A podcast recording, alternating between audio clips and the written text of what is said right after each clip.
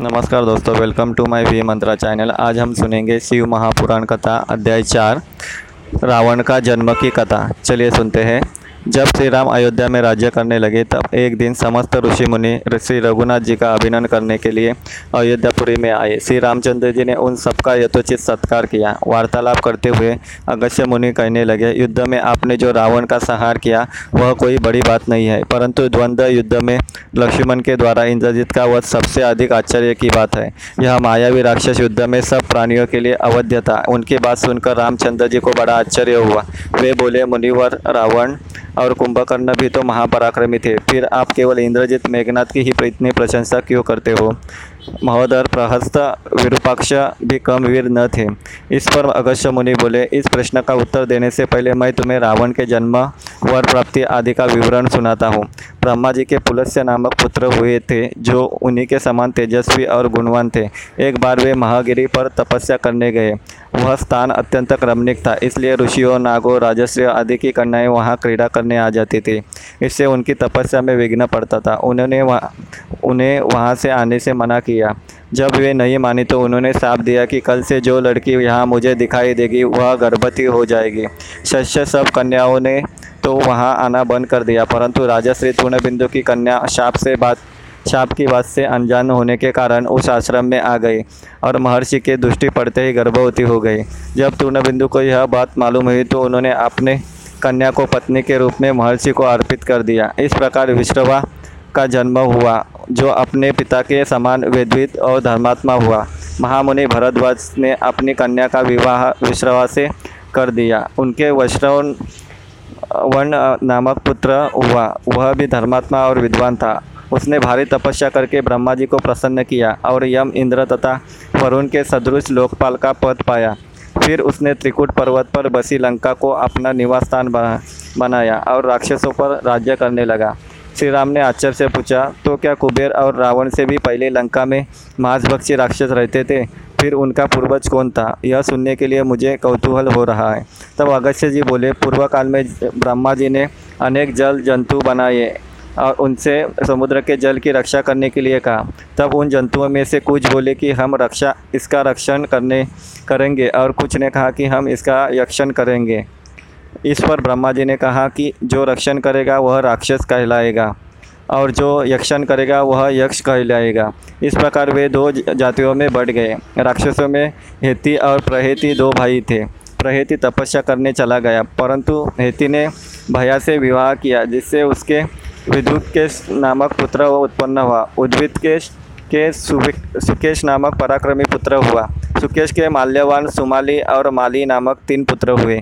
तीनों ने ब्रह्मा जी की तपस्या करके यह वरदान प्राप्त कर लिए। हम लोगों का प्रेम अटूट हो और हमें कोई पराजित न कर सके। वर पाकर वे निर्भीर हो गए और सुरों असुरों को सताने लगे। उन्होंने विश्वकर्मा के से एक अत्यंत सुंदर नगर बनाने के लिए कहा। इस पर विश्वकर्मा ने उन्हें लंकापुरी का पता बताकर भेज दिया। वहाँ वे बड़े आनंद के साथ रहने लगे। मौल्यवान के वज्रमुष्टि, विरूपाक्ष, दुर्मुख, सुपग्न, यज्ञकोप, मत्त और उन्मत्त नामक सात पुत्र हुए। सुमाली के प्रहरस्त्र अकंपन, विकट कालिका मुख ध्रुमाक्ष दंड सुपाश्व सह्याद्री प्रदर्श एवं भारकर्णन नामक के दस पुत्र हुए। माली के अनल, अनिल, हर और संपाति नामक चार पुत्र हुए। ये सब बलवान और दुष्टि दुष्ट प्रकृति होने के कारण ऋषि मुनियों को कष्ट दिया करते थे। उनके कष्टों से दुखी होकर ऋषि मुनिगण जब भगवान विष्णु की शरण में गए तो उन्होंने आश्वासन दिया कि, हे ऋषियों, मैं इन दुष्टों का अवश्य ही नाश करूँगा। जब राक्षसों को विष्णु के इस आश्वासन की सूचना मिली तो वे सब मंत्रणा करके संगठित हो माली के सेनापतित्व में इंद्रलोक पर आक्रमण करने के लिए चल पड़े। समाचार पाकर भगवान विष्णु ने अपने अस्त्र शस्त्र संभाले और राक्षसों का संहार करने लगे। सेनापति माली सहित बहुत से राक्षस मारे गए और शेष लंका की ओर भाग गए। जब भागते हुए राक्षसों का भी नारायण संहार करने लगे तो मौल्य, माल्यवान क्रुद्ध होकर युद्धभूमि में लौट पड़ा। भगवान विष्णु के हाथों में, हाथों से अंत में वह भी काल का ग्रास बना। शेष बचे हुए राक्षस सुमाली के नेतृत्व में लंका को त्याग कर पाताल में जा बसे और लंका पर कुबेर का राज्य स्थापित हुआ। अब मैं तुम्हें रावण की जन्म की कथा सुनाता हूँ। राक्षसों के विनाश से दुखी होकर सुमाली ने अपनी पुत्री कैकैसी से कहा कि पुत्री राक्षस वंश के कल्याण के लिए मैं चाहता हूँ कि तुम परम पराक्रमी महर्षि विश्रवा के पास जाकर उनसे पुत्र प्राप्त करो। वही पुत्र हम राक्षसों के देवता से रक्षा कर सकता है। अगस्त्य मुनि ने कहा जा, जारी रखा।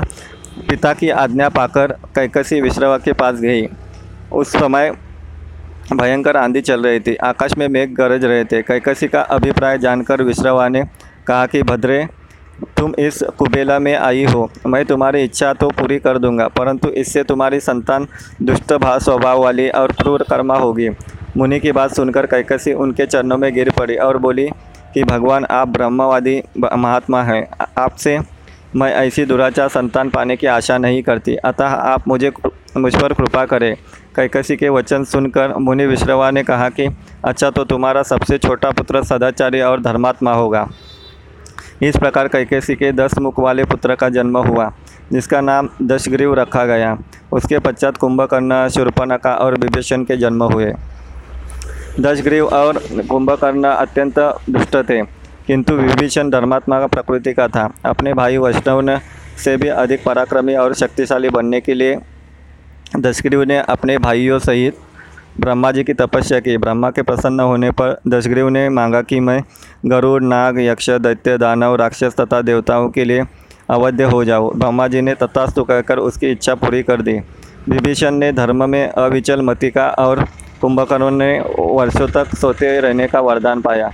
फिर दशग्रीव ने लंका के राजा कुबेर को विवश किया कि वह लंका छोड़कर अपना राज्य उसे सौंप दे। अपने पिता विश्रवा के समझाने पर कुबेर ने लंका का परित्याग कर दिया और रावण अपनी सेना, भाइयों तथा सेवकों के साथ लंका में रहने लगा। लंका में जम जाने के बाद अपने बहन शूर्पणखा का विवाह कालका के पुत्र दानवराज विद्युविवाह के साथ कर दिया। उसने स्वयं दिति के पुत्र मय की कन्या मंदोदरी से विवाह किया, जो हेमा नामक अप्सरा के गर्भ से उत्पन्न हुई थी। विरोचन कुमार बलि की पुत्री वज्रज्वाला से कुंभकर्ण का और गंधर्वराज महात्मा शैलुष की कन्या शर्मा से विभीषण का विवाह हुआ। कुछ समय पश्चात मंदोदरी ने मेघनाथ को जन्म दिया, जो इंद्र का परास्त कर संसार में इंद्रजीत के नाम से प्रसिद्ध हुआ। सत्ता के मद में रावण उच्चंकर हो, देवताओं, ऋषियों, यक्षों और गंधर्वों को नाना प्रकार से कष्ट देने लगा। एक बार उसने कुबेर पर चढ़ाई करके उसे युद्ध में पराजित कर दिया और अपनी विजय की स्मृति के रूप में कुबेर के पुष्पक विमान पर अधिकार कर लिया।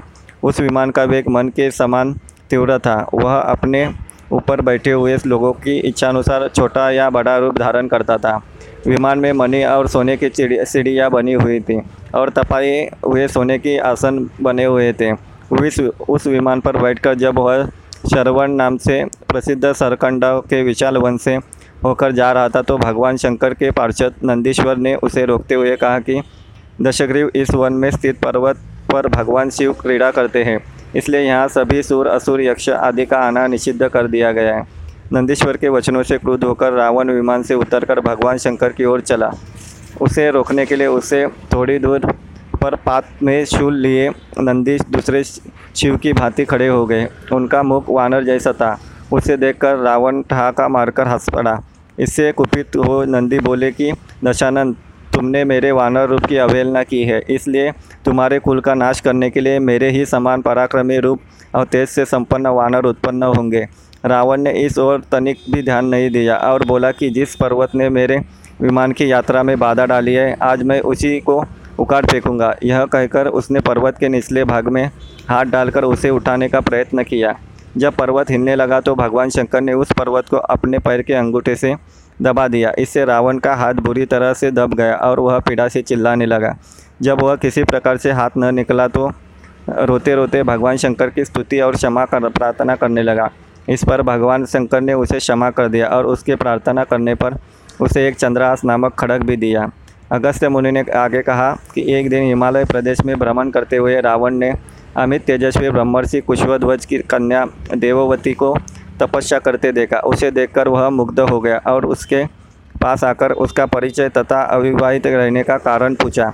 वेदवती ने अपने परिचय देने के पश्चात बताया कि मेरे पिता विष्णु से मेरे विवाह करना चाहते थे। इससे खुद होकर मेरी कामना करने वाले दैत्यराज शंभु ने सोते में उनका वध कर दिया। उनके मरने पर मेरी माता भी दुखी होकर चिंता में प्रविष्ट हो गई। तब से मैं अपने पिता की इच्छा पूरी करने के लिए भगवान विष्णु की तपस्या कर रही हूँ। उन्हीं को मैंने अपना पति मान लिया है। पहले रावण ने वेदवती को बातों में फुसलाना चाहा, फिर उसने ज़बरदस्ती करने के लिए उसके केश पकड़ लिए। वेदवती ने एक ही झटके में पकड़े हुए केश काट डाले। फिर यह कहती हुई अग्नि में प्रविष्ट हो गई कि, तुष्ट, तूने मेरा अपमान किया है। इस समय तो मैं यह शरीर त्याग रही हूँ, परंतु तेरा विनाश करने के लिए फिर जन्म लूँगी। अगले जन्म में मैं अयोनिया अयोनिजा कन्या के रूप में जन्म लेकर किसी धर्मात्मा की पुत्री बनूँगी। अगले जन्म में वह कन्या कमल के रूप में उत्पन्न हुई। उस सुंदर कांति वाली कमल कन्या को एक दिन रावण अपने महलों में ले गया। उसे देखकर ज्योतिषों ने कहा कि, राजन, यदि यह कमल कन्या आपके घर में रही तो आपके और आपके कुल के विनाश का कारण बनेगी। यह सुनकर रावण ने उसे समुद्र में फेंक दिया। वहाँ से वह भूमि को प्राप्त होकर राजा जनक के यज्ञ मंडप के मध्यवर्ती भूभाग में जा पहुँची। वहाँ राजा द्वारा हल से जोती जाने वाले भूमि से वह कन्या फिर प्राप्त हुई। वही वेदवती सीता के रूप में आप, आपकी पत्नी बनी और आप स्वयं सनातन विष्णु हैं।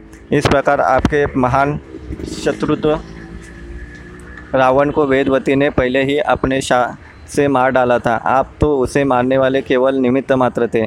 अनेक राजा महाराजाओं को पराजित करता हुआ दशग्रीव इक्ष्वाहु वंश के राजा अनरण्य के पास पहुँचा, जो अयोध्या पर राज्य करते थे। उसने उन्हें भी द्वंद्व, युद्ध करने अथवा पराजय स्वीकार करने के लिए ललकारा। दोनों में भीषण युद्ध हुआ, किंतु ब्रह्मा जी के वरदान के कारण रावण उनसे पराजित न हो सका। जब अनरण्य का शरीर बुरी तरह से क्षत विक्षत हो गया तो रावण इक्ष्वाकु वंश का अपमान और उपहास करने लगा। इससे कुपित होकर अनरण्य ने उसे शाप दिया कि तूने अपने व्यंग्यपूर्ण शब्दों से इक्ष्वाकु वंश का अपमान किया। इसलिए मैं तुझे शाप देता हूँ कि महात्मा इक्ष्वाकु के इसी वंश में दश, दशरथ नंदन राम का जन्म होगा जो तेरा वध करेंगे। यह कहकर राजा स्वर्ग सिधार गए। रावण की उद्दंडता में कमी नहीं आई। राक्षस या मनुष्य जिसको भी वह शक्तिशाली पाता, उसी के साथ जाकर युद्ध करने लगता। एक बार उसने सुना कि किचकानंदपुरी राजा बलि बड़ा बलवान और पराक्रमी है तो उसके उसके पास युद्ध करने के लिए जा पहुँचा। बाली की पत्नी तारा तारा के पिता सुशैन, युवराज अंगद, उसके भाई सुग्रीव ने उसे समझाया कि इस समय बाली नगर से बाहर संध्योपासना के लिए गए हुए, वे ही आपसे युद्ध कर सकते हैं। और कोई वानर इतना पराक्रमी नहीं है जो आपके साथ युद्ध कर सके। इसलिए आप थोड़ी देर उनकी प्रतीक्षा करें। फिर सुग्रीव ने कहा कि, राक्षस राज सामने तो शंकर जैसे हड्डियों के ढेर लगे हैं। वे बाली के साथ युद्ध की इच्छा से आए आप जैसे वीरों के ही हैं। बाली ने इन सब का अंत किया है। यदि आप अमृत पीकर आए होंगे तो भी जिस क्षण बाली से टक्कर लेंगे, वह क्षण आपके जीवन का अंतिम क्षण होगा। यदि आपको मरने की बहुत जल्दी हो तो आप दक्षिण सागर के तट पर चले जाइए। वहीं आपको बाली के दर्शन हो जाएँगे। सुग्रीव के वचन सुनकर रावण विमान पर सवार होकर तत्काल दक्षिण सागर में उस स्थान पर जा पहुँचा जहाँ बलि संध्या कर रहा था। उसने सोचा कि मैं चुपचाप बाली पर आक्रमण कर दूँगा। बाली ने रावण को आते देख लिया, परंतु वह तनिक भी विचलित नहीं हुआ और वैदिक मंत्रों का उच्चारण करता रहा। जो ही उसे पकड़ने के लिए रावण ने पीछे से हाथ बढ़ाया, सतर्क बाली ने उसे पकड़कर अपनी काख में दबा लिया और आकाश में उड़ चला। रावण बार बार बाली को अपने नखों से खचोटता रहा, किंतु बाली ने उसकी कोई चिंता नहीं की। तब उसे छुड़ाने के लिए रावण के मंत्री और अनुचर उसके पीछे शोर मचाते हुए दौड़े, परंतु बाली के पास तक पास तक नहीं पहुँच सके। इस प्रकार बाली रावण को लेकर पश्चिमी सागर के तट पर पहुँचा। वहाँ उसने संध्योपासना पूरी की। फिर वह दशानंद को लिए हुए किशकानंदपुरी लौटा। अपने उपवन में एक आसन पर बैठकर उसने रावण को अपनी काख से निकालकर पूछा कि, आप कहिए, आप कौन है और किस लिए आए हैं? रावण ने उत्तर दिया कि, मैं लंका का राजा रावण हूँ।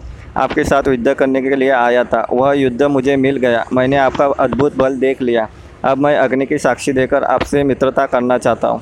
फिर दोनों ने अग्नि की साक्षी देकर एक दूसरे से मित्रता की मित्रता स्थापित की। इस तरह यह अध्याय समाप्त होता है। अगला अध्याय अगले पार्ट में लेके आऊँगा। Please follow my channel. Thank you.